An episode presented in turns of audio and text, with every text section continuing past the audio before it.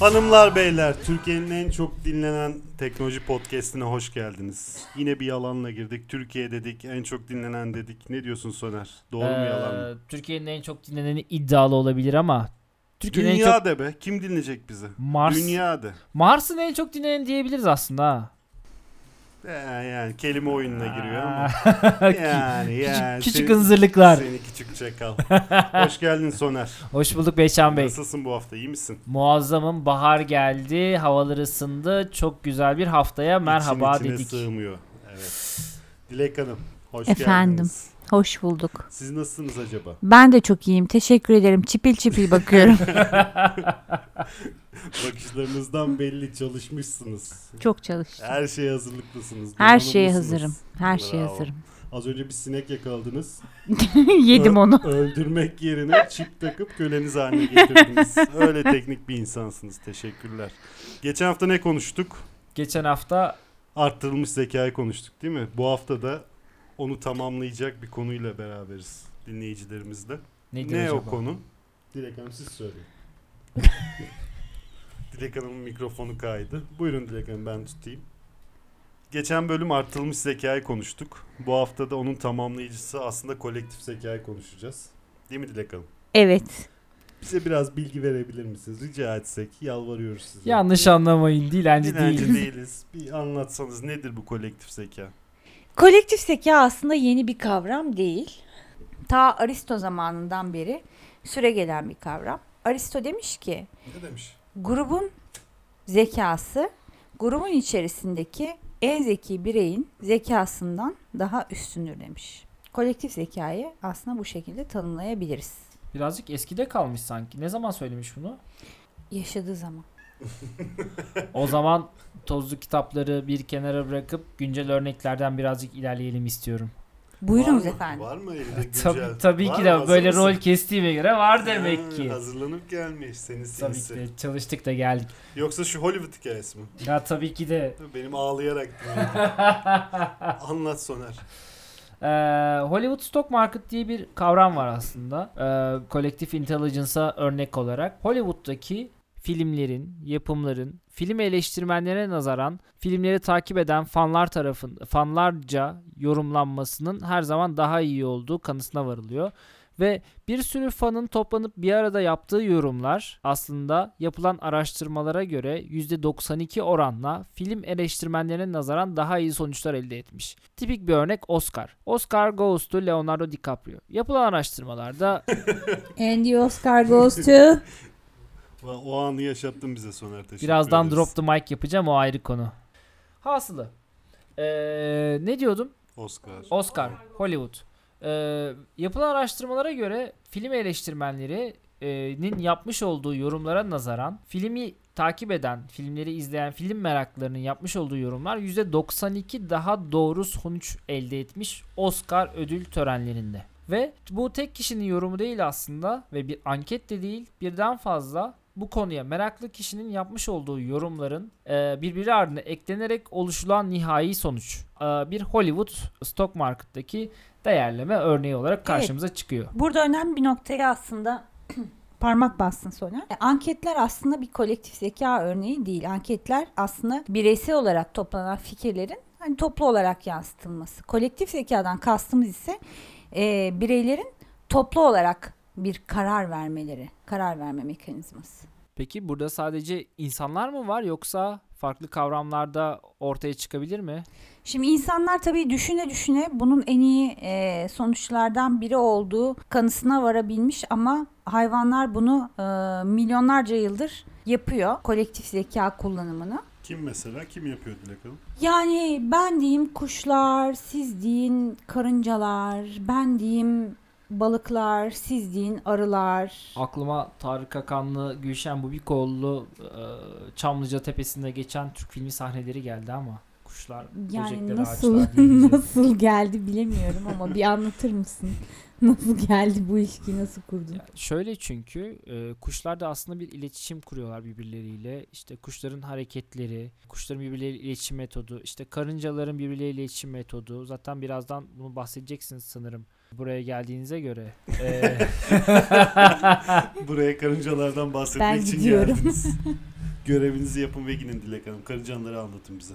Buyurun karıncaları anlatın o zaman. Karıncalar çok değerli yaratıklar. Kutsal kitaplarda bile geçiyor. Ama ben karıncalardan bahsetmek istemiyorum şu anda. Tabii, Arılardan bahsetsem olur mu? Olur arılardan bahsedin lütfen. Tamam. Yapılan araştırmalara göre eee, arıların kendi aralarında kolektif zeka örneği gösterdiği gözlenmiş. Örneğin kendilerine yeni kovan yapacak bir yer aradıkları zaman bir takım izci arıları önce yolluyorlar. Her bir arı teker teker farklı lokasyonlara gidiyor. Ve bu lokasyonlardan aldıkları verileri geri dönüp kovanlarında bir nevi tartışıyorlar. Önce bunun bir dans gibi, bir titreşim gibi bir şey olduğunu düşünmüşler ama sonradan bunun aslında arıların kendi aralarında iletişim Tartışma oldu. Evet, iletişim metodu olduğu anlaşılmış ve bu şekilde bireysel olarak giden arıların verilerini kolektif olarak değerlendirdikleri zaman %80 oranına en başarılı lokasyonu seçtikleri gözlemlenmiş. E, Bunun üzerine bizimkiler boş durur mu? Gitmişler. Bu arılar bunları nasıl yapıyor acaba diye incelemişler, araştırmalar. Bunun üzerine algoritmalar geliştirmişler. E, bu algoritmalardan bir tanesi Particle Swarm Optimization.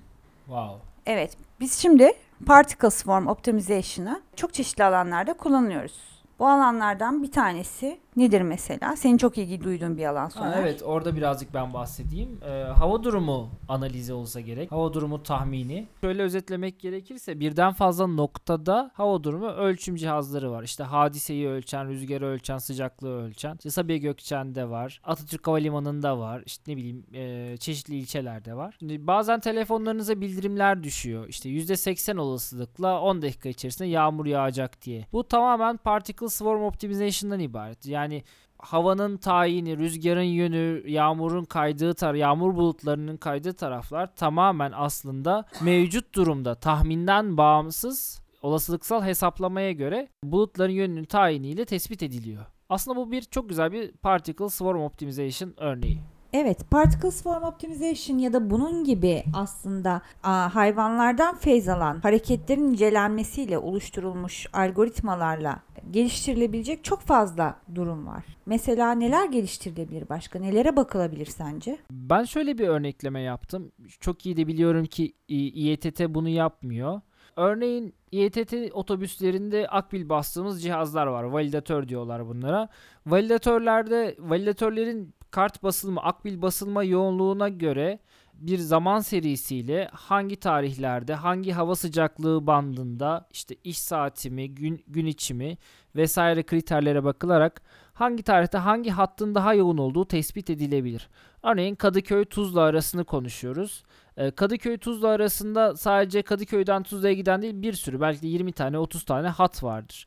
Bu hatların birlikte analiziyle, bu hatlardaki validatörlerin konsolide analiziyle, kolektif analiziyle bu hattın hangi saatlerde yoğun olduğu, en çok hangi duraklardan yolcu alındığı ya da hangi duraklarda e, yolcu bırakıldığı, yeni yolcuların alındığı tespit edilip tayin edilebilir ve çok basit bir örnek e, 25-30 derece hava sıcaklığı bandında güneşli bir havada e, Tuzla sahilinin cumartesi günleri yoğun olması tezi ortaya rakamsal sonuçlarla konulabilir ve İETT'nin bu rakamsal çıkarıma göre bu lokasyona, bu hava sıcaklığı bandında e, otobüs koyması, ek sefer koyması sağlanabilir. Bu sayede topluma daha sağlıklı hizmet oluşturulabilir.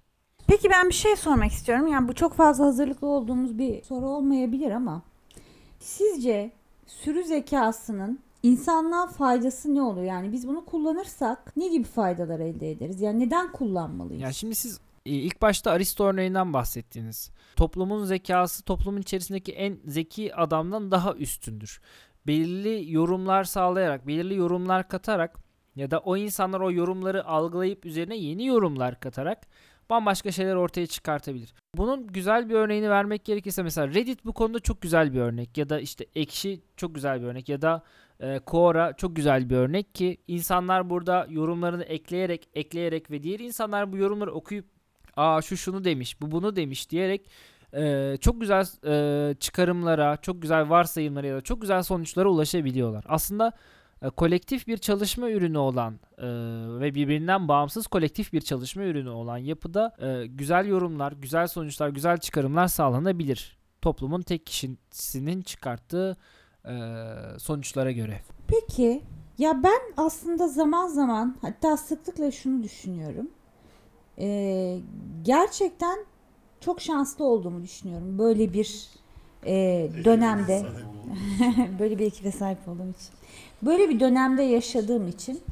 Eee, çünkü örneğin Aristo çok ünlü bir filozof, eee, bir bilgi adamı, metafizik üzerine araştırmalar yapmış, yazılar yazmış bir adam.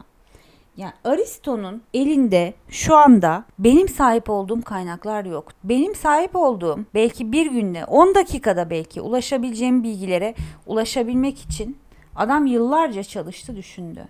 Yani dolayısıyla aslında internet de bir kolektif zeka öneridir diyebilir miyiz? E tabii canım sonuçta www World Wide Web dünya e, iletişim ağı. Bu sayede insanlar iletişim istasyonlarını birbirine bağlayarak var olan bilgilerin daha da öteye gitmesini sağlayabiliyorlar. Yani çok basit bir örnek. Wikipedia'da insanlar Wikipedia'ya katkı sunarak Wikipedia'daki içeriğin çok daha iyi olmasını sağlayabiliyorlar. Ki diğer insanlar da bunları referans alıp bunların üzerine yeni bilgiler edinip güzel çıkarımları ya da ek bir wisdom sağlayabiliyor ve bu wisdom'la yeni araştırmalar yapılıp yeni ek bilgiler oluşturulabiliyor. Ya bu aslında bence insanların üzerine aynı zamanda büyük bir sorumluluk getiren bir şey. Zannetmiyorum yani o çok Getirmesi gerekiyor diye düşünüyorum. Yani ben bu kadar çok şeyi elimin altında tutabiliyorsam ve istediğim zaman buna ulaşabiliyorsam bunun karşılığını vermeliyim. E zaten biz de bunun karşılığını vermek için e, bu tür podcastleri çekiyoruz ki sahip olduğumuz bilgiler ya da çalıştığımız bilgiler insanlar tarafından e, dinlenilsin, kabul görsün diye. Benim söyleyeceklerim bu kadar. Beçen Bey. Bir de tabii liderlik boyutu var Dilek Hanım. Bu kolektif zekada aslında bir lider yok. Kominin ortak kararı üzerine şekillenen bir karar mekanizması var diyebilir miyiz? Çok doğru. Çünkü zaten bir liderlik mekanizması olsa liderin fikirleri ağır basar ve insanlar onu takip eder. O zaman o kolektif bir zeka olmaz. Herkesin eşit olması lazım kolektif zekada. Anladım. Toparlayalım mı? Toparlayalım çünkü Sonra. yavaş yavaş benim otobüs saatim geziyor. Hazır İETT'den bu kadar bahsetmişken o validatöre Akbil'i yaklaştırmam gerekiyor Validatör artık. mü onun adı? Validatör. Tamam öğrensin insanlar. İnsanlar değil dinleyicilerimiz. tüm insanlar, Dinleyicilerimiz insan. tüm insanlar dinliyor diye biliyorum ben. Bir Rakamlar takım aslında- arılar, bir takım karıncalar da dinliyormuştur belki. Rakamlar aslında bunu gösteriyor. Yavaş yavaş kapatalım o zaman Son Beçen sözünü Bey. söyle. Sanki öldürecekmişim gibi. Otobüsüm geldi ben o gidiyorum. da olabilir. Ee, hanımlar beyler e, otobüs saatimiz geldi yavaş yavaş biz kaçıyoruz. Bizi dinlediğiniz için çok teşekkür ederiz. Bizlere info.veriatölyesi.com üzerinden mail yoluyla ya da sosyal mecralarda Ee, Et Veri Atölyesi Instagram, gene Et Veri Atölyesi Twitter'dan. ulaşabilirsiniz. Kendinize çok iyi bakın. İlerleyen haftalarda yepyeni bölümlerle görüşmek dileğiyle. Hoşçakalın.